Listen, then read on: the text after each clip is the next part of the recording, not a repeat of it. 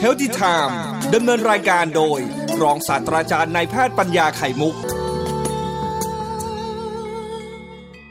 ค่ะหนูขอเริ่มคำถามกันเลยนะคะอาจารย์ ภรรยาผมอะซื้อชุดตรวจโควิดแบบทดสอบน้ำลายนะคะมาตรวจให้เด็กๆ เรียนถามอาจารย์หมอถึงเรื่องของความแม่นยำกับชุดตรวจน้ำลายอะค่ะซึ่งส่วนมากก็จะมีความแม่นยำแต่ก็มีความผิดพลาดแบบเมื่อกี้ที่พูดแหละครับ ห้าเปอร์เซ็นเหมือนกันนะครับเพียงแต่ว่าวิธีการทำอาจจะไม่ต้องไปล้วงคอให้เจ็บปวดยิ่งเด็ก ๆ ก็ไม่ยอมเลยค่ะเด็กๆก็หนีวิ่งจูดเลยอะใช้น้ำลายมันก็สะดวกตอนนี้ครับ ถ้าทำให้เราสามารถจะใช้กับเด็กๆแต่ว่าผมคิดว่าการตรวจน้ำลายนั้น อาจจะแม่นยำสู้กับที่ล้วงจมูกที่ตัวเองไม่ได้หรอกครับ อืมนะคะ ส่วนหนึ่งสามสองสองคือผมตรวจครั้งแรกนะคะ อ่าเป็นบวกตรวจจาก antigen test kit ค่ะอาจารย์ ATK ตรวจครั้งที่สองที่โรงพยาบาล เขาล้วงแค่จมูกอย่างเดียว อันนี้คือ PCR ใช่ไหมครับอาจารย์ใช่ครับ ถูกต้องครับถูกต้องอืมคือมันแตกต่างกันเขาแม่นกว่าเพราะเขาเข้าห้องแลบแล้วค่อยเพิ่มปริมาณเชื้อด้วยในห้องแลบนะครับเอ่อเปรียบเสมือนว่าถ้าเราทำแบบแบบรวดเร็ว อะเราก็มองตัวหนังสือเล็กๆด้วยตาเปล่าเราอะเต่าเห็นภาพนะเห็นภาพนะเห็นภาพค่ะเห็นภาพแต่ถ้าห้องแลบทำคือเขาเอาไปเข้าแว่นขยายค่ะ เขาเพิ่มปริมาณเชื้อขึ้นแล้วเอาแว่นขยายมันก็เราอ่านหนังสือตัวตัวตัวเล็กที่ใช้แว่นขยายอ่านนะครับท่านผู้ฟังยิ่งใครอายุมากๆก็รู้เลยมันชัดกว่าเยอะเลยนะครับ อ่านรู้ตัวเล็กๆเนี่ยเด็กหนุ่มศึกษาอ่านได้จริงนะแต่ว่าพออายุมากขึ้นแล้วเนี่ย ตัวเล็กๆอ่านไม่ได้ไงค่ะแต่วิธีที่ห้องแลบเขาทำเนี่ยเขาไปจัดการระบบต่างๆเลยตัดผลลวกผลบวกลวงหมดเลย แล้วขยายตัวเชื้อขึ้นมาให้เยอะนะเราจะได้เห็นชัดถ้ามีอะไรเป็นรู้มันนั้นน่ะ แค่มีตัวสองตัวก็ก็ขยายขึ้นมาไปเยอะแล้วเขารู้ได้ ผิดพลาดน้อยมากๆเลยไม่ผิดพลาดเลยก็ได้นะครับ แต่วิธีการรวดเร็วเนี่ยมันไม่ได้มีการทำพวกนี้เลย คือดูกันสดๆเลยอืมถ้าถ้าเกิดว่าผิดพลาดที่ตาเราเนี่ยเราก็จะผิดพลาดได้ห้าเปอร์เซ็นนี่แหละครับ ที่ผิดพลาดได้นะครับ ค่ะ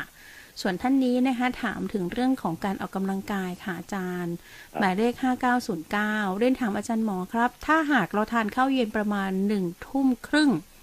และสองทุ่มครึ่งไปปั่นจักรยานไฟฟ้า ทานข้าวหนึ่งทุ่มนะคะ พอสองทุ่มครึ่งก็ไปปั่นจักรยานไฟฟ้า 40 นาที เสร็จแล้วอาบน้ำทันทีและเข้านอนตอนสี่ทุ่มเนี่ย ถามว่ามันจะมีผลต่อระบบการย่อยอาหารหรือไม่ครับอาจารย์หมอครับ มีผลครับมีผล รีบตอบเลย อันนี้มันไม่ถูกต้องอะคือปกติแล้วนะครับท่านฟังหลักการนะครับ หลักการก่อนนะอาหารมื้อมื้อหลักๆ ก็คือมื้อเย็นเป็นถือว่าเป็นมื้อหลักนะครับ มันจะต้องห่างจากออกกำลังกายประมาณสองชั่วโมงครึ่งขึ้นไปนะครับ แต่ก่อนนี้เขาบอกว่าสามชั่วโมงนะแต่ก่อนเนี่ย แต่พอชีวิตมันรัดมันรีบร้อนมากขึ้นผมก็เลยลดลงไปเหลือสองชั่วโมงครึ่งก็พอได้อยู่นะครับดังการที่จะออกกำลังกายกับกินอาหารเนี่ยจะต้องห่างกัน นอกกันนี้เขาห่างกันแค่ประมาณไม่ถึงครึ่งชั่วโมงถึงชั่วโมงนะครับข้อสองคือใกล้เวลานอนมากเกินไป ออกกำลังกายหนักๆแบบขี่จักรยาน 40 นาทีเนี่ยถือว่าอยู่ในเกณฑ์ที่ปานกลางหนักเกินไปทางหนักแล้วนะครับ กับเวลานอนของน้องห่างกันไม่ถึงชั่วโมงเหมือนกัน อันนี้ก็จะรบกวนการนอนที่หลับสนิท เรียกว่า deep sleep เนี่ย ของคนแต่ละคนได้เลย แสดงว่าช่วงเวลาการาทานอาหารมันใกล้เกินไป ต้องเลิกต้องทานอาหารได้เร็วกว่านี้ เช่นหกโมงเย็นหรืออะไรนะครับ โดยที่ยังไม่ตัดทานไปก่อนเลยมื้อเย็นนะครับ เพราะมันอยู่ในกระเพาะเราแล้วมันก็สะสมอยู่นั้นแหละมันย่อยต่อไปได้เรื่อยๆรีบทานอาหารให้เร็วขึ้น อย่าไปทานทุ่มครึ่งนะครับทานสักหกโมงเย็นตอนฟ้าสางๆเนี่ยเราจะได้มีเวลาจัดการเรื่องออกกำลังกายกับการนอน อันนี้บล็อกสองนะล็อกสองเรื่องอาหารคู่นี้กับจัดการไปแล้วคือดึงอาหารกลับเข้ามาให้เร็วขึ้น ส่วนการนอนก็นอนเวลาเดิมนั่นแหละครับเพียงแต่ออกกำลังกายตรงกลางระหว่างนั้นให้มีเวลาช่องว่างระหว่างอาหารกับออกกำลังกายกับนอนเนี่ยให้มันนานขึ้น จะได้ไม่รบกวนการนอนและการการย่อยอาหารของเรานะครับ เพราะว่าย่อยอาหารนั้นต้องการเลือดไปเลี้ยงกระเพาะ ที่กระเพาะเพิ่มขึ้นห้าเท่าของจับธรรมดาน้องเต่านะค่ะแต่ก่อนธรรมดาที่ไม่กินข้าวเนี่ย มันได้เลือดร้อยเปอร์เซ็นต์ร้อยซีซีนะพอกินอาหารเข้าไป มันต้องการย่อยอาหารมันต้องการขอเลือดขอหนูห้าร้อยซีซีห้าเท่านะไม่งั้นหนูย่อยไม่ได้น้ำย่อยไม่มานะทำนองนี้ครับ อืมนะคะ เช่นเดียวกับคุณผู้ฟังท่านนี้ก็ถามมาเหมือนกันค่ะอาจารย์บอกว่า ออกกำลังกายตอนเย็น 17นาฬิกา5โมงเย็นถึงทุ่มเออ5โมงเย็นถึง6โมงครึ่งนะคะ จะมีผลต่อการนอนเวลา4ทุ่มไหมไม่แล้วมีก็ครับแล้วก็ทำไมผมมีอาการตื่นตอนตีสามแล้วก็นอนต่อไม่ได้เลยนะคะ ไม่หลับสนิทรู้ตัวก็คือหกโมงละนะจนถึงหกโมงแล้วค่ะหกโมงเช้าครับถ้าอันนี้ไม่เกี่ยวกันหรอกครับเพราะมันห่างกันเกินสามชั่วโมงละนอนกับกับออกกำลังกายกับการกินเนี่ยนะครับ แต่ผมว่ามันไปติดตอน กินอาหารมื้อเย็นหรือเปล่าอืมมันเป็นอยู่ใกล้กับการนอนมากไงเพราะเขาออกกำลังกายก็ดึงมาตอนนอนเย็นมากนะครับ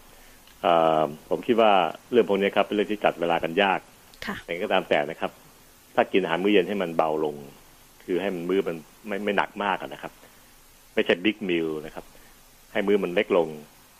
ไปกินอาหารมื้อที่ใหญ่ก็คือมื้อเช้ากับกลางวันแทนนะครับมื้อเย็นชะลอชะลอลงนะครับกินพวกผักพวกผลไม้บ้างอะไรบ้างให้มันอยู่ท้องเนี่ยอืม การทำวิธีนี้จะช่วยท่านได้ เพราะเราจัดเวลายากคนสมัยใหม่เนี่ยมีเวลาเหลือไม่มากนะครับ เพราะทำงานทำการด้วยนั่นเต่านะค่ะเราเหลือเวลาระหว่างการกินมื้อเย็นกับการนอนเนี่ยที่ไปขวางกับการออกกำลังกายไปเยอะเลยทีเดียวอืมถ้าเราลดมื้อเย็นมื้อเย็นลงเนื่องจากว่าเราก็ไม่ต้องการอ้วนนะครับค่ะเราก็แนะนำทางการแพทย์แนะนำว่าลดชะลอมื้อเย็นลงให้มันเล็กลง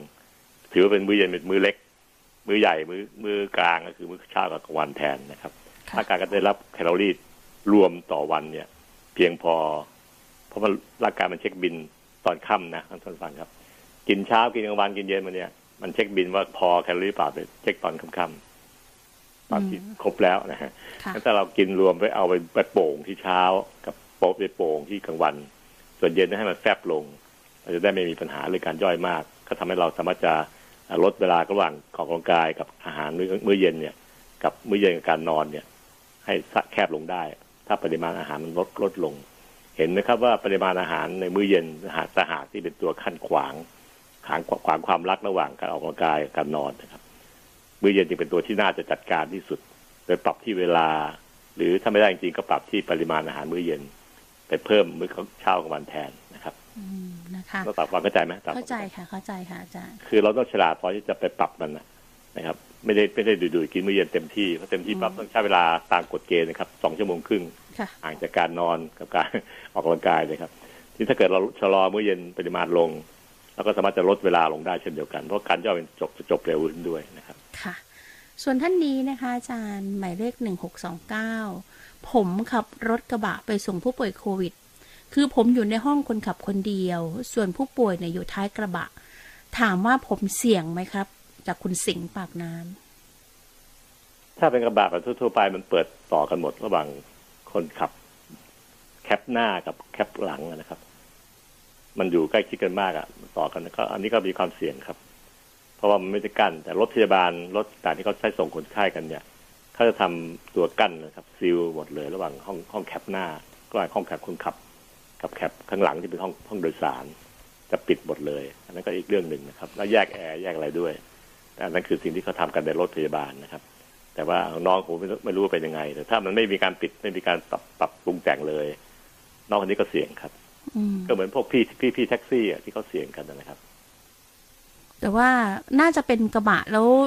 ในโซนคนขับกับโซนกระบะแยกส่วนกันนะต่อคิดอย่างนั้น อาจารย์อ่าผมผมไม่ค่อยไม่ค่อยคุ้นเคยกับรถกระบะเท่าไหร่แต่ว่า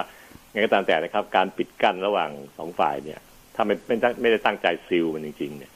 มันก็เล็ดลอดเข้ามาได้ อืมนะโอ้ฟัง ส่วนท่านนี้ค่ะ อืม ก็ขอบคุณอาจารย์หมอนะคะฟังหนึ่งสี่หกหนึ่งบอก ฟังอาจารย์หมอแล้วได้ความรู้ความกระจ่างมาก จริง ๆ แล้วน่าจะไขข้อสงสัยให้คนเข้าใจเหมือนอาจารย์หมอนะนะคะคือขอบคุณอาจารย์หมอมาก ๆ ที่อธิบาย เพราะฟังแล้วเห็นภาพค่ะ อาจารย์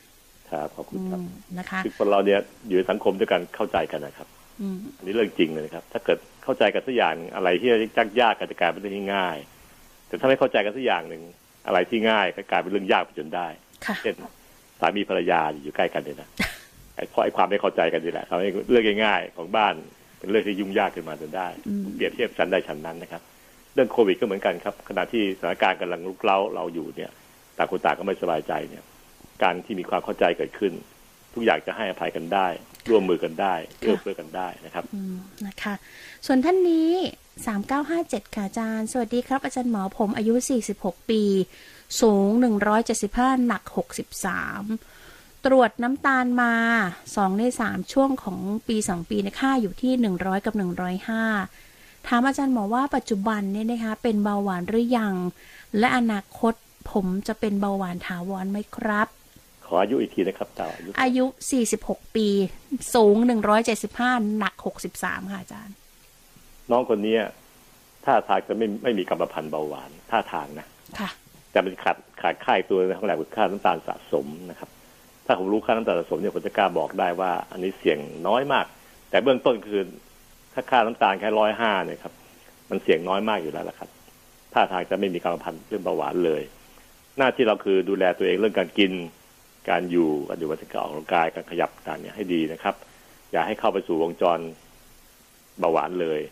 เพราะตอนนี้อายุเพิ่งสี่สิบกว่า มันมีโอกาสจะเสี่ยงได้หลายหลายสิบปีก็จะเข้าสู่วัยแก่ๆนะค่ะเบาหวานบางทีมันไปโผล่ตอนแก่ก็ได้นะอืมนี่ถ้าเกิดเราดูแลดีๆ แล้ว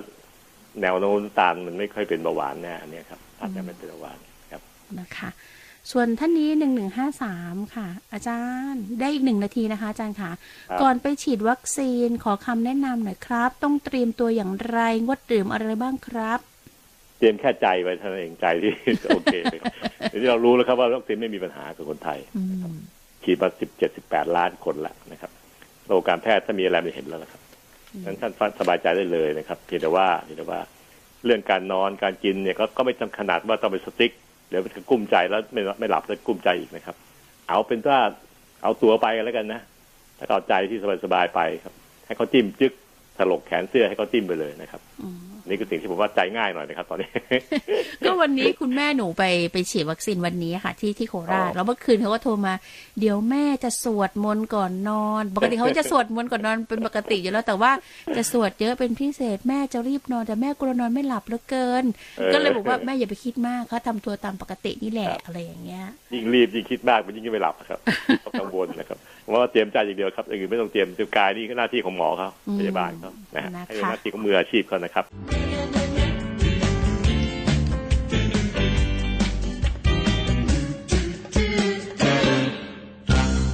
มีคุณพี่ท่านนี้นะคะ หมายเลขสี่เก้า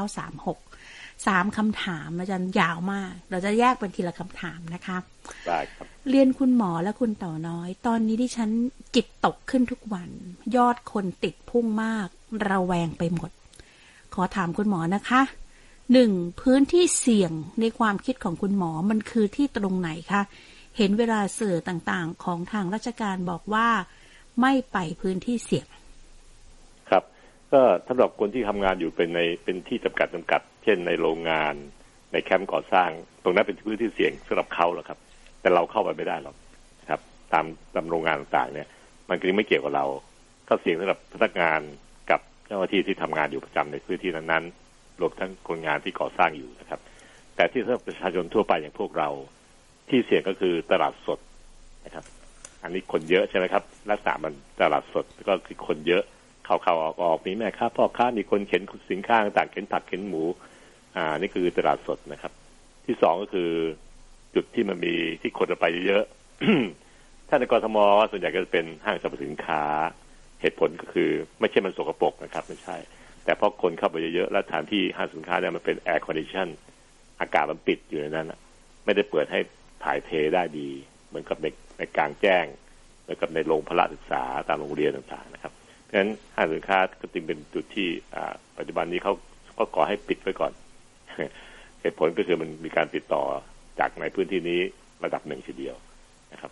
ซูเปอร์มาร์เก็ตเองก็มีลักษณะคล้ายๆกันแต่ว่าคนเราเนี่ย เข้าไปเดี๋ยวเดียวแล้วก็ออกไปเลยนะครับ ก็มีความจำเป็นเรื่องอาหารการกินด้วย เพราะมันขายวัตวัตถุดิบในการทำอาหารกินที่บ้าน ก็มีความจำเป็นต้องเปิดให้ ถึงแม้จะรู้ว่ามันก็มีความเสี่ยง แต่ก็เสี่ยงไม่มากนะครับ เราไปที่เหล่านี้ ทั้งตลาดทั้งห้างสรรพสินค้า ทั้งอ่าซูเปอร์มาร์เก็ตที่มันมีความเสี่ยงสูงๆใกล้ๆมีคนอยู่เยอะๆเราก็เลือกๆเอาแล้วกันนะครับ ส่วนอื่นๆที่มันมีแอความแออัดคนอยู่เยอะๆหลายๆคนก็เห็นในข่าวบ้างก็มีนะครับ ที่คนมันอยู่หลายๆร้อยคนอยู่ด้วยกันนั้นก็เสี่ยงเพราะอยู่ใกล้ชิดกันมากๆ เห็นไหมครับว่าความเสี่ยงก็คือเราประเมินได้ว่าแค่ไหนค่ะรวมทั้งในอ่ารถสาธารณะต่างๆ เช่น รถไฟฟ้า รถแท็กซี่ รถตู้รถตู้นี่สำคัญนะรับคนที่มีความเสี่ยงทั้งนั้นแหละครับรถตู้เพราะคนที่ปกติเขาจะไม่ไปรถตู้กันหรอกอืมก็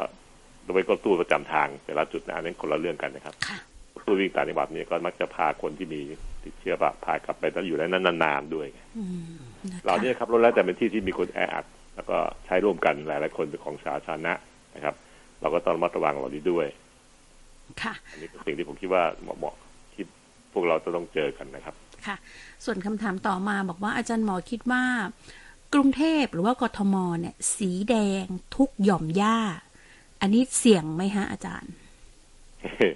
ดูแผนที่ที่เขาประกาศมานี่ตั้งกรุงเทพเหนือกรุงเทพใต้ธนบุรีเหนือธนบุรีใต้เป็นก็แดงแน่เลยครับ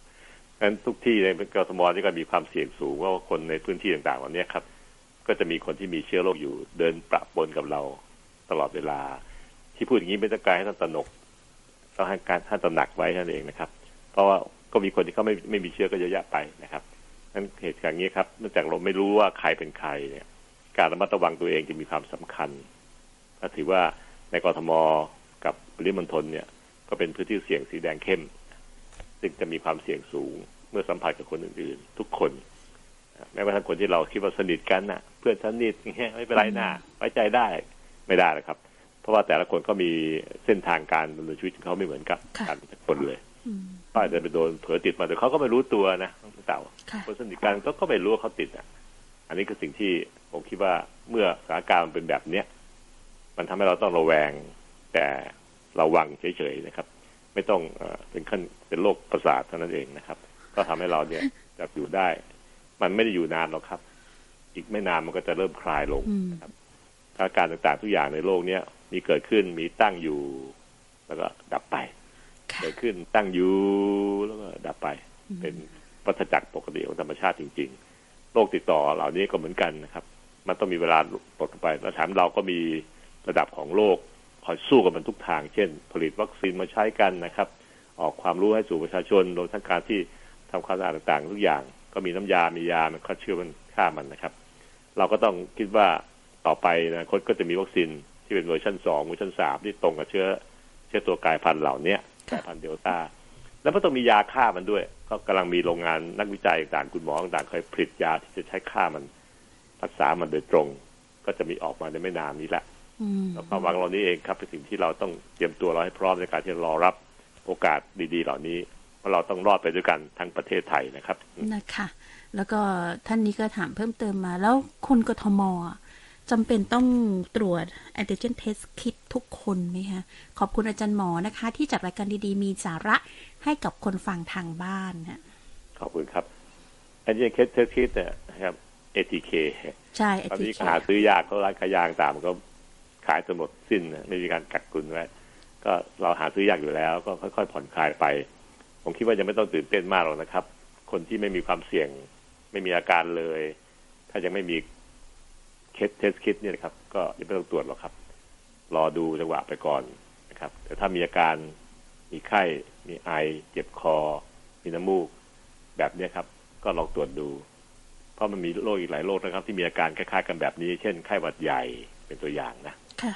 ตอนนี้ถ้ามีโอกาสฉีดวัคซีนไข้หวัดใหญ่ได้ก็ฉีดเลย เพื่อจะแยกโรค ไม่ให้ปะปนกันระหว่างโควิด กับไข้หวัดใหญ่อืม นะคะ แล้วก็มีคุณผู้ฟังท่านนี้เพิ่มเติมเข้ามาจากข้อความนี้นะคะ หมายเลขสองเจ็ดสามหกแบบนี้โรงพยาบาลก็เป็นพื้นที่เสี่ยงใช่ไหมครับอาจารย์หมอ โรงพยาบาลนี้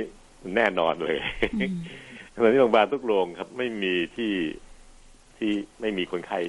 โควิดนะครับ มีทุกโรง และบางโรงเต็มทั้งโรงพยาบาล ไม่มีไข้โรคอื่นๆนอกจากโรคคนไข้โรคฉุกเฉินนั่นเองที่แทรกเข้าไว้ได้ โรคอื่นๆตอนนี้เราก็งดการรักษาการตรวจไปหมดละยกเว้นมาฉุกเฉินอีกสาขาต่างๆนะครับอืมนะคะแล้วก็ 7601 อันนี้ก็ยาวเหมือนกัน คือสอบถามข้อมูลค่ะ บอกว่าน้องชายไปตรวจโควิดที่โรงพยาบาล ทดสอบเบื้องต้นมีผลเป็นบวก ก็เลยพาไปสวอปค่ะอาจารย์ แล้วก็รอให้ผลตรวจออกมาเดี๋ยวโรงพยาบาลค่ะทำไมเขาไม่ให้ชุดกล่องยาช่วยชีวิตมาเลยล่ะคะ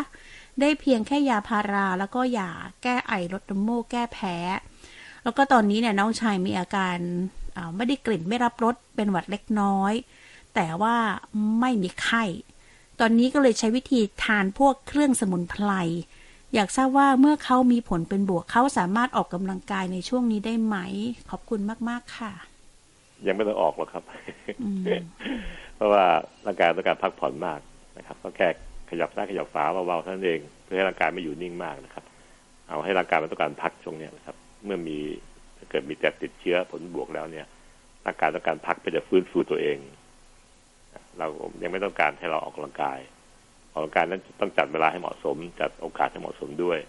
โอกาสที่ร่างกายต้องการฟื้นฟูตัวเองเนี่ย เราก็ไม่ควรใช้พลังงานไปในทางนี้มากเกินไป ให้ร่างกายใช้ ฟื้นฟูให้เต็มที่เต็มร้อยเปอร์เซ็นจะดีกว่านะครับ ส่วนท่านนี้ค่ะ 0520 นะคะ บอกว่าผมอายุ 50 ปี มีอาการเจ็บนิ้วของข้อหลังจากตื่นนอนก็จะเจ็บมาก สักพักจะดีขึ้น แต่ว่าเวลากำมือหาอาจารย์มันก็จะเจ็บอีก เป็นทั้งสองข้าง แต่ข้างขวาจะเจ็บมากกว่า เป็นมาสองสามวันแล้ว ตอนนี้ใช้ยาเย็นทา อยากทราบว่ามันเป็นอาการของอะไร แล้วเราต้องทำตัวอย่างไรดีคะอาการมันไม่ค่อยชัดเจนนะครับ แต่ว่าการเจ็บข้อนิ้วตอนเช้าๆเนี่ยเขาเรียก morning stiffness ก็คือ มันจะฝืดๆพอเราจะฝืนกำมันก็จะรู้สึกเจ็บได้พวกนี้ส่วนใหญ่แล้วพอสายๆพออากาศมันอุ่นขึ้นก็มักจะดีขึ้นเองนะครับ ก็ลองลดความเย็นของมือลงบ้าง ใส่ถุงมือถ้ามีถุงมือที่บ้านนะครับ เปิดแอร์ให้มันอุ่นลงอีกนิดนึงสักสักองศาหนึ่งนะครับ แล้วเราก็จะสามารถจะอยู่ได้สบาย ส่วนอาการที่มันจะชัดต้องรอดูสักพักหนึ่ง เพราะว่าอาการแบบเจ็บข้อนิ้วข้อเล็กๆของข้อนิ้วเนี่ยส่วนใหญ่แล้วมันไม่บอกชัดว่าเป็นอะไรหรอกแต่บอกให้รู้ว่าเออข้อต่อมันมีปัญหาเสบนิดหน่อยนะอะไรเงี้ยครับ อืมนะคะ ส่วนท่านนี้ค่ะหกสี่สามศูนย์คืออจริงไหมคะคุณหมอที่มีข่าวว่ายา ฟาวิพิลาเวียมันใกล้จะหมดแล้ว เพราะคนป่วยเยอะโรงงานผลิตยาไม่ทัน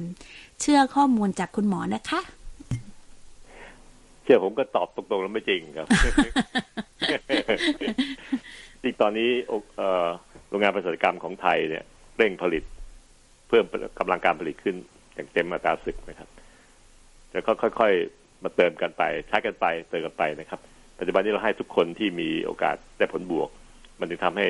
สต็อกที่มีอยู่เนี่ยค่อยๆใช้อยู่ออกมาใช้ไปเรื่อยๆนะครับเราเราก็มีการผลิตเติมมาทุกวัน ไม่ได้ว่ามันไม่มีการผลิตเพิ่มขึ้นนะครับ ก็ทุกอย่างก็นำเข้าบ้างผลิตบ้างก็บวกบวกกันไป ก็ทำให้มีการสับเปลี่ยนใช้หรือใช้การบริหารจัดการยาเป็นหลักนะครับ ก็จะช่วยทำให้ทุกทุกท่านได้มีโอกาสได้รับยาฟาวิพิราเวียร์เป็นยาต้านไวรัสนะครับ ก็จะช่วยได้ระดับหนึ่งนะคะ แล้วก็มีคุณผู้ฟังนะคะ บอกผมอายุห้าสิบสามปี มีอาการเจ็บที่ต้นคอถึงบ่าค่ะอาจารย์ จะเจ็บตอนที่แขนตึงหรือว่าหิ้วของ ตอนใช้โทรศัพท์มือถือนะคะถ้างอข้อศอกอาจจะไม่เจ็บ คือผมเป็นอะไรครับ แล้วก็จะรักษาเบื้องต้นได้อย่างไร ฟังแล้วผมคิดว่า อันนี้ข้อมูลอื่นไม่ได้ตรวจร่างกายด้วย เป็นเส้นเอ็นหัวไหล่อักเสบ รับเพราะมันอยู่มันเกี่ยวกับท่าทางของแขนของไหล่เช่นทำนั่นทำนี่ที่นอกเขาเล่ามาเนี่ยใช้มือถือก็กลางกลางแรงๆนิดๆก็ก็ไหลนิดๆก็เป็นลักษณะที่ใช้เส้นเอ็นไหลในการทำกิจกรรมเหล่านี้ เมื่อใช้มันมันก็เจ็บเพราะมันอักเสบอันนี้เป็นเรื่องที่อธิบายตรงๆนะครับ วิธีการวิธีการดูแลคืออเปลี่ยนไปใช้มือถืออีกข้างหนึ่งอีกข้างที่ไม่เจ็บแทนซะช่วงนี้ให้มันพัก ช่วงไหล่ข้างข้างซ้ายที่ข้างขวาที่เจ็บอยู่ให้มันพัก ประคบด้วยความร้อนถ้าทำได้ใช้เยลลี่สีฟ้านะครับจะไปประคบเย็นไปประคบเย็นอยู่ประจำประจำที่เราใช้อยู่เนี่ยเอาไปใช้เป็นร้อนซะเพราะไอเยลลี่แบบสีฟ้าเนี่ยครับเป็นถุงๆเนี่ยมันใช้ได้ทั้งร้อนทั้งเย็นนะเอาร้อนมาประคบหัวไหล่ซะให้ความร้อนเกิดขึ้นที่ไหล่ไม่ประคบเย็นนะครับ ประคบด้วยความร้อน แล้วก็ทายาเย็นทำวิธีนี้ครับก็ดูแลตัวเองไปก่อนนะครับอาการมักจะดีขึ้นในคนอายุไม่มากนัก ห้าสิบกว่าเองนะครับแล้วมีใช้งานองศาต่างๆที่ขยับหัวไหล่อย่าให้มันเยอะแต่ต้องขยับนะครับ ขยับบ้างนะครับ อยู่เฉยๆจะเกิดไหลติดไหลติดแข็งตามมานะ